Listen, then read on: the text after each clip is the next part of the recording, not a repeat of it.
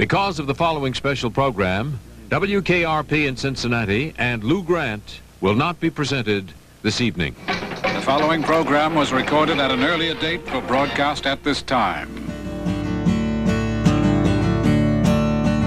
Mr. Suave's Mod Mod World.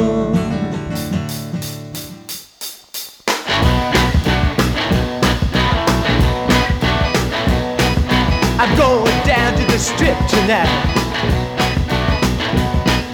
I'm not on a stay home trip tonight. Long hair seems to be the main attraction. But the heat is causing all the action. Bright lights everywhere, pretty girls with long, long hair. But somehow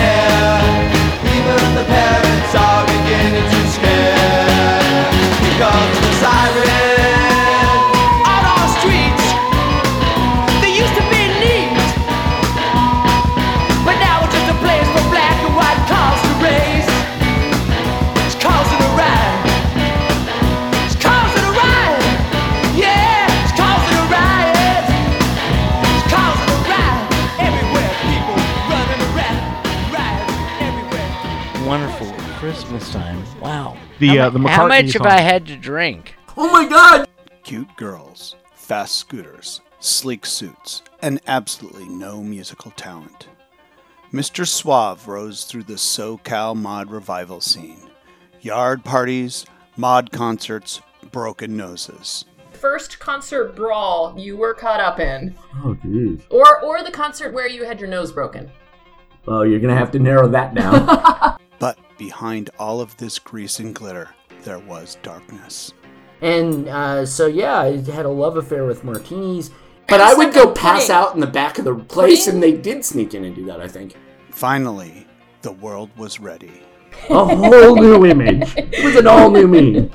And in 2006, rising from the ashes, he broke the internet and changed the course of humanity forever.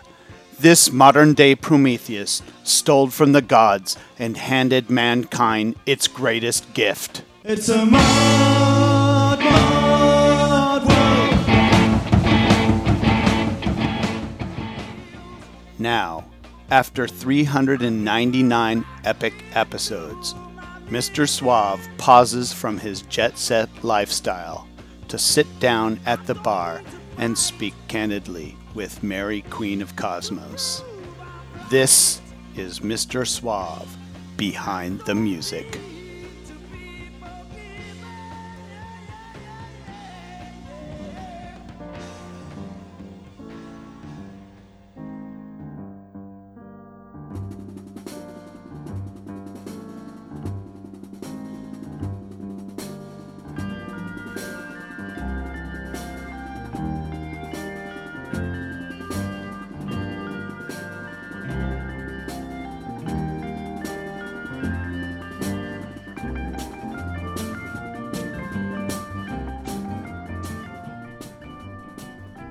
Welcome to Mr. Suave's Mod Mod World. This week we're celebrating a very special episode. Happy 400, Mr. Suave. Thank you. You're up there in law and order territory. Um, in another 200 episodes, you'll be chasing down the Simpsons. Oh wow. I know, and Gunsmoke. And Gunsmoke. Yeah. Um, you have been modcasting since 2006. Correct. Okay, and within the last year or so, I've been reading on the Twitter about all of these headlines that uh, this new podcasting thing is really taking off. So, congratulations. Is that what they were saying in 2006? No, that's what they were saying this year, this Oh. last 2017. I guess it's Wow. 2018 now. It is 2018. So, I want to say, on behalf of myself and all your mod listeners, congratulations. Thank you. In true mod fashion, you are proving yourself to be strikingly, but not surprisingly, cutting edge. Oh, I like to think so. Even if I'm wrong. Well, even if you're wrong. So, to celebrate this, we are going full scale VH1 behind the music, or in this case, behind the Okay. bar, Okay, yeah, behind the bar. perhaps under the bar, depending on how Well, if I we have go. more of these Gibson martinis, I might be under something. Cheers to that. Oh wait, your husband's downstairs, right? Right, Okay. right. Um, is there anything you want to say before you start incriminating yourself? Um, no, I thank you very much. This is, I didn't know what to do to celebrate Modcast number 400, and so this is it. Um, I could have done a best of 2017 show. Everybody does those. Mm-hmm. I still might. I don't know. There's a lot of good music last year. Yeah, there was. Um, so anyhow, though, I'm happy that you uh, had this idea and wanted to do this, and you keep bugging me, asking me questions about how I ended up in this spot. So So go we're gonna ahead. get there. Yeah. We're gonna travel down memory lane together. All right. Um, now, I never read any of the paperwork that you send me, so before we begin, um, do you have any special writers, any special requirements, like a specific colored M&M or a sandwich? Oh, no brown. I forget who was that that couldn't have brown M&Ms in there. Right, that, w- that was the signal that they hadn't read the writer, Uh-huh. but I can't think of who it is. Um, all right, so I want to begin with your turning point, that that paradigm shift, that pivotal moment when Mhm. you were introduced to the mod scene. Um, first of all, was it the music or the lifestyle that captured your attention?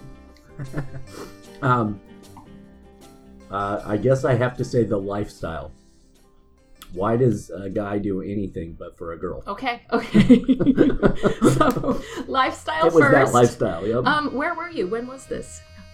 Um, it was at summer camp in 1982, Okay. I think, in Southern California, and I remember seeing these um, beautiful young ladies that I was uh, trying to get to know better. They were from Huntington Beach, especially one whose name was Heidi. She was really cute. And all of the guys that they were hanging around with, my friend told me, "Oh yeah, those guys are mods. They're Okay. like really into '60s stuff."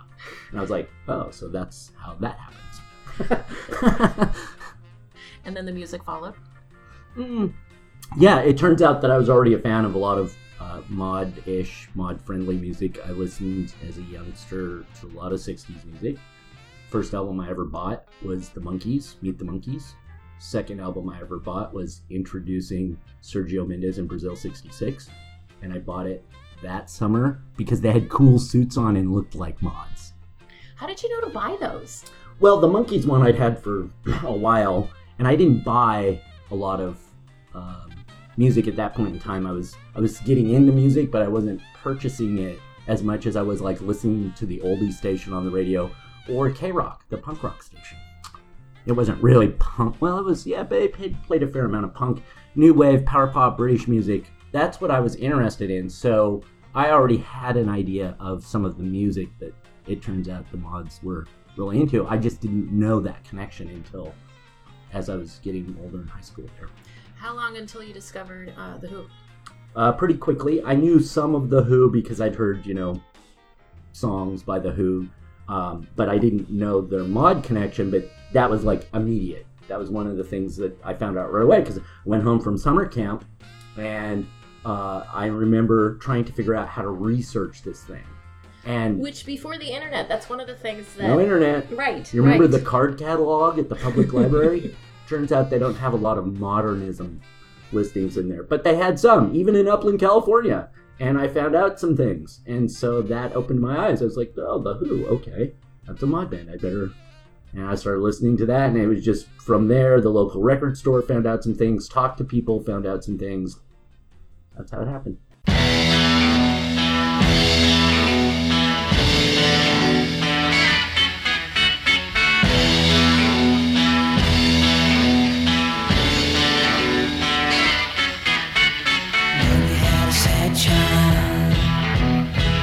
feeling low down. Tuesday had a dream child. She's always on the go, so.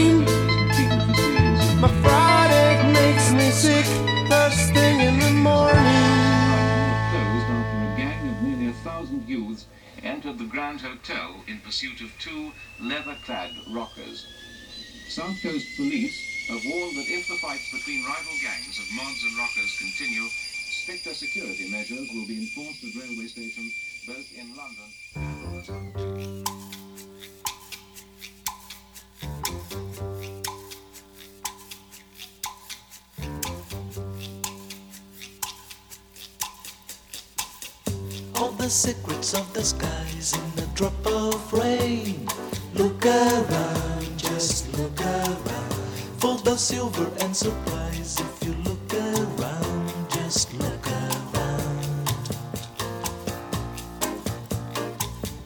All the wisdom of the sea in a grain of sand. Look around, just look around. Set the child within you free.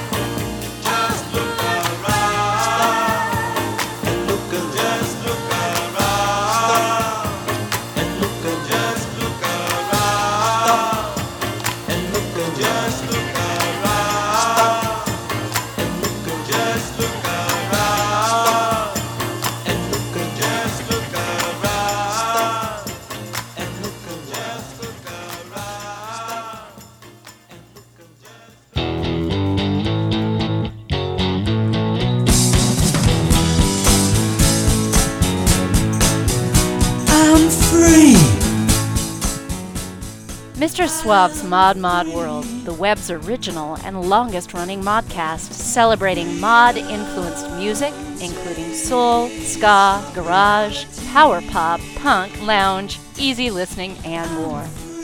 Get your suave on at MrSuave.com.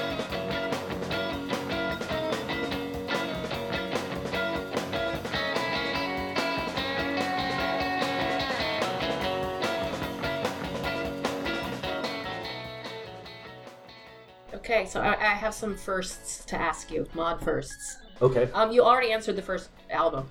Uh-huh. Um, and and one of it was well, parenthetically, was that vinyl or cassette tape? Uh, the, originally, I was buying vinyl. I mean, that was a record. I bought the Monkees. I bought Sergio Mendes. I got other albums on vinyl, and then for various reasons, I switched to cassette tapes pretty quickly. We all did, but um, not not for the same reasons. I kind of had to because um, one album, and I wasn't limited in my musical interest. One album I bought was Rush 2112, mm-hmm. which is a great album, actually.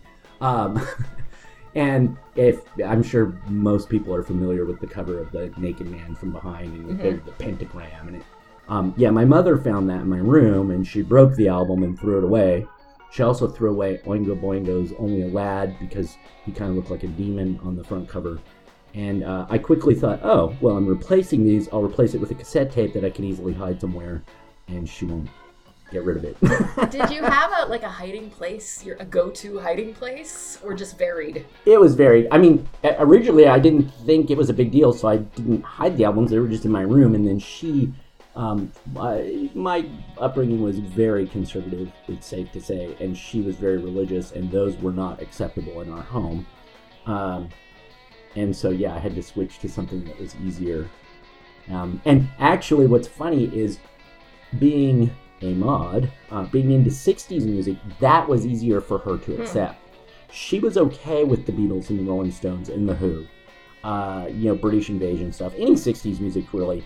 Um, it was the things that she was worried about that were seemed more modern and um, either satanic or sexualized or anything. So any modern punk rock, new wave type stuff, if it had a questionable looking cover, I knew that that wasn't going to fly. Um, you know, so it, you you didn't want something lying around that said Nazi punks fuck off.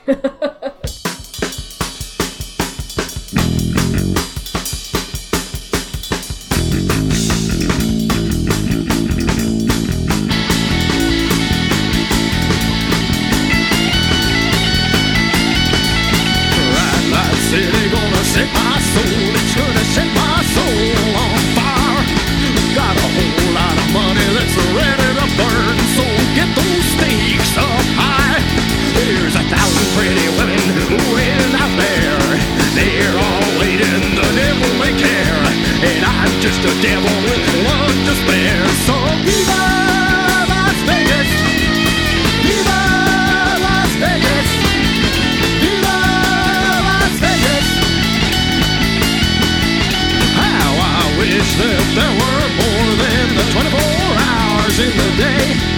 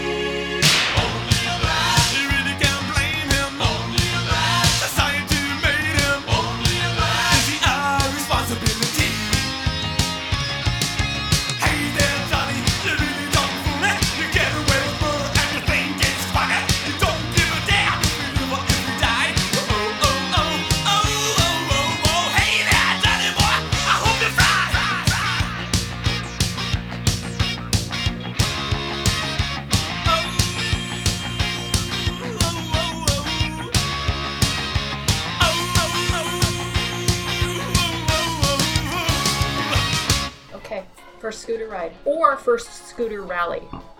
Oh, uh, first scooter rally started in uh, Claremont in the Mhm. Inland Empire. We met at Nick's, was which was the only um, place you could get cappuccino or espresso for about 40 miles until you got to Pasadena at a place called the E Bar.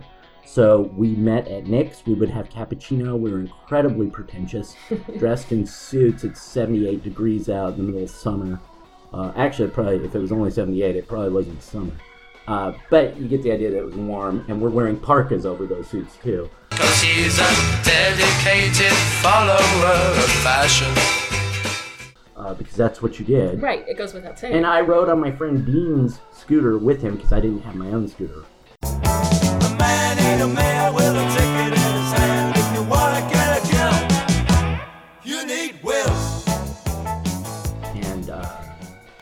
You often, if you didn't have a scooter, you just rode along with somebody or in a, you know, an, an aid car or something.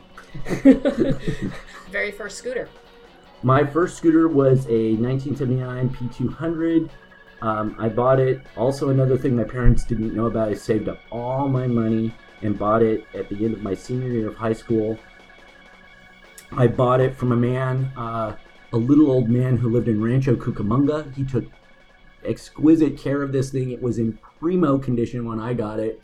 Uh, so that would have been sometime early 1985, like in the spring or maybe even like, you know, February, March, somewhere in there. That's when I bought it, and I had to go out. I had to get a friend to drive me to Rancho Cucamonga, and then I paid him $900 cash, some of it in singles for my tip money the night before.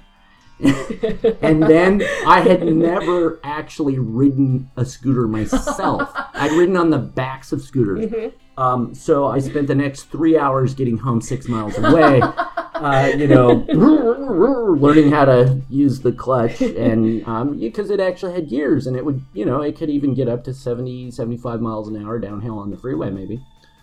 Did you save it at home or at a friend's?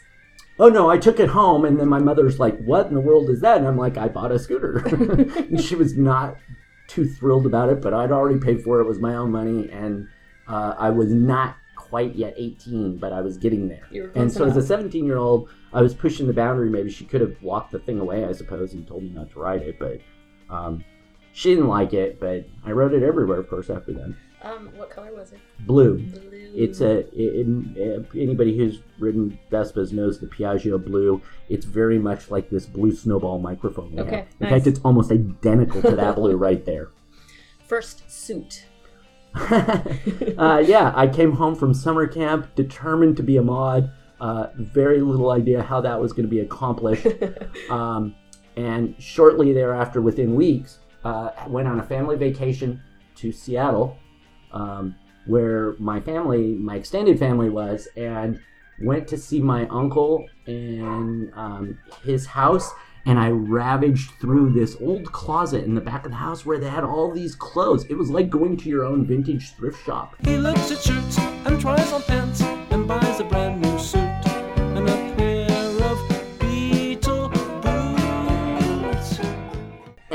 there were three or four suits there that fit me perfectly from about like actually 1967 um, and one was like a really dark green with like a threaded pinstripe through it another was a jet black uh, one there was a really nice gray one so I, I got all these from my uncle. I asked my aunt, I said, Where are all those clothes back there? Those are really cool. And she said, Oh, that old. And so I stole them and took them home with me. She's like, please take as much as you want. I got that. I got sweaters. I got shirts. Uh, it was like a free vintage shopping spree. So this was between what years of high school? That would have been in the late summer of 1982. So that's So I like, started my sophomore year of high school in 83 Uh-huh. and uh, with a whole new look. Okay. A whole new image. It was an all new me.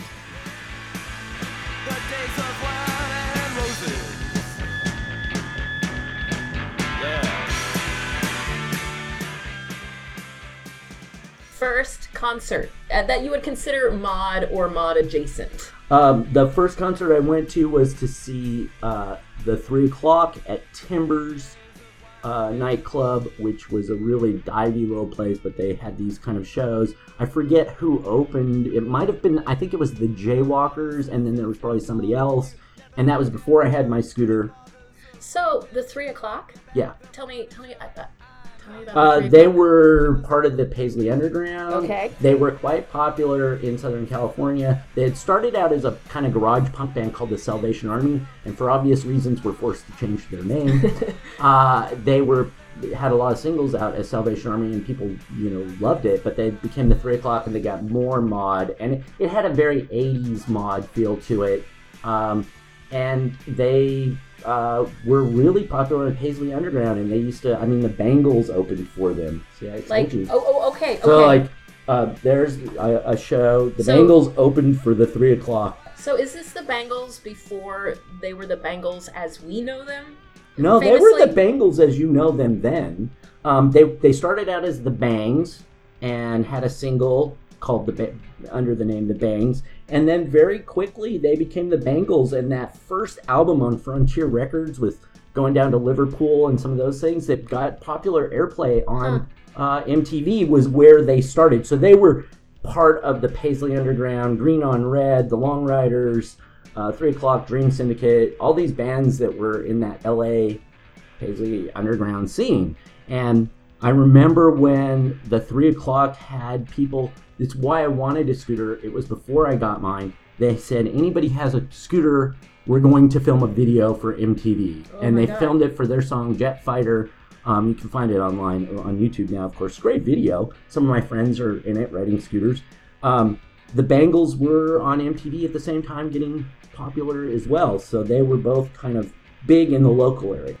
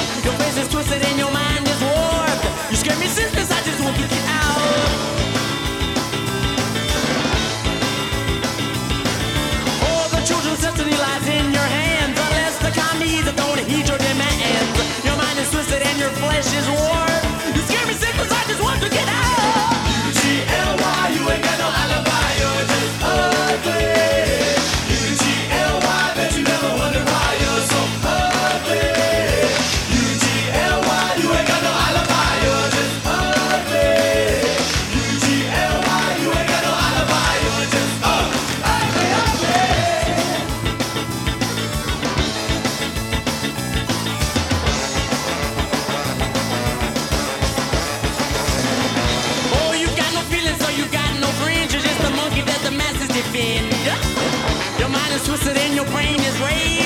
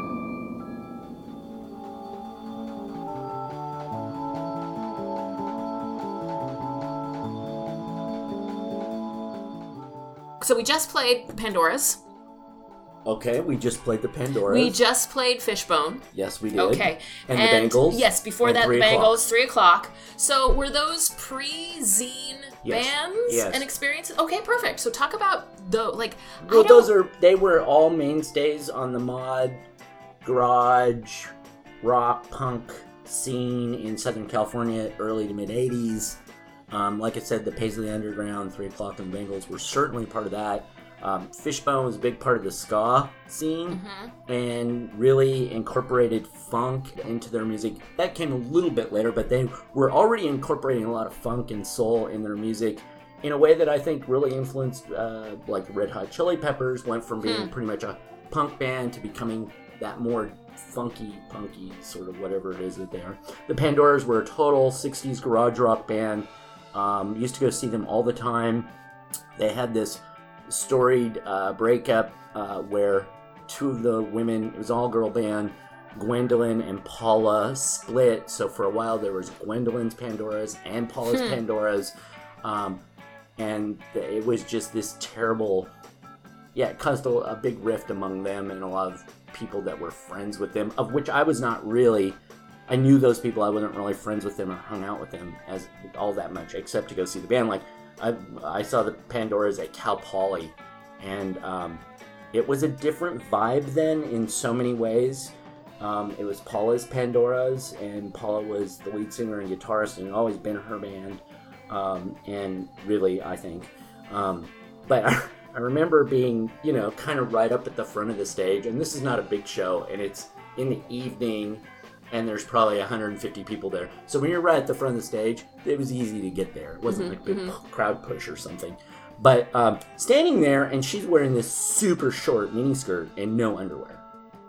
And she leans back, you know, like Right to play. like heavy metal style with her legs wide open to the front of the Oh, audience yeah, okay. and she's playing and it's um and me and christopher and a bunch of people were all like yeah this is great Ah!" we loved it you know um i don't i i don't know what the girls there thought Yeah. that we were with you know our friends and things it was a very rock and roll moment and they were kind of a rock and roll rowdy band so Yeah, were they empowered? You can't know. yeah, I don't. I mean, they were certainly empowered by something that night. I think, um, but you know, they were. Yeah, they were hard rockers, sort of. And and interestingly enough, they, the whole story gets really weird as the band split, and then the very finally the Pandoras gel with Paula later, and they're signed to Enigma, I think, Records. But they really do become kind of a heavy metal band hmm. but you can still hear like the 60s influence there but they had this like glam rock girl heavy metal vibe going that we all lost kind of interest with for the from the mod side right? Because they changed to drastically. yeah they kind of moved ahead in a way that we weren't headed. But probably not wearing any underwear. So that was cool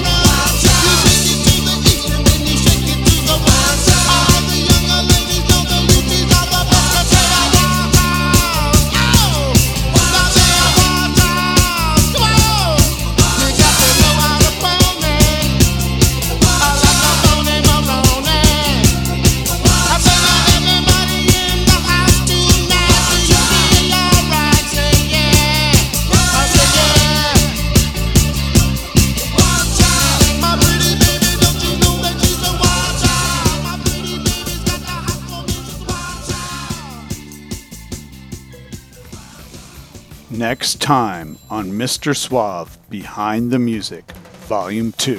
First concert brawl you were caught up in, Oh, dude. or or the concert where you had your nose broken. Well, you're gonna have to narrow that down. um, we all listened to Combustible Edison, and we all bought the reissues of Esquivel and Les Baxter and their music. Oh my God! You can get any song you want if you have a 56k modem and 18 hours to spare. Next time on Mr. Suave Behind the Music. That's all, folks.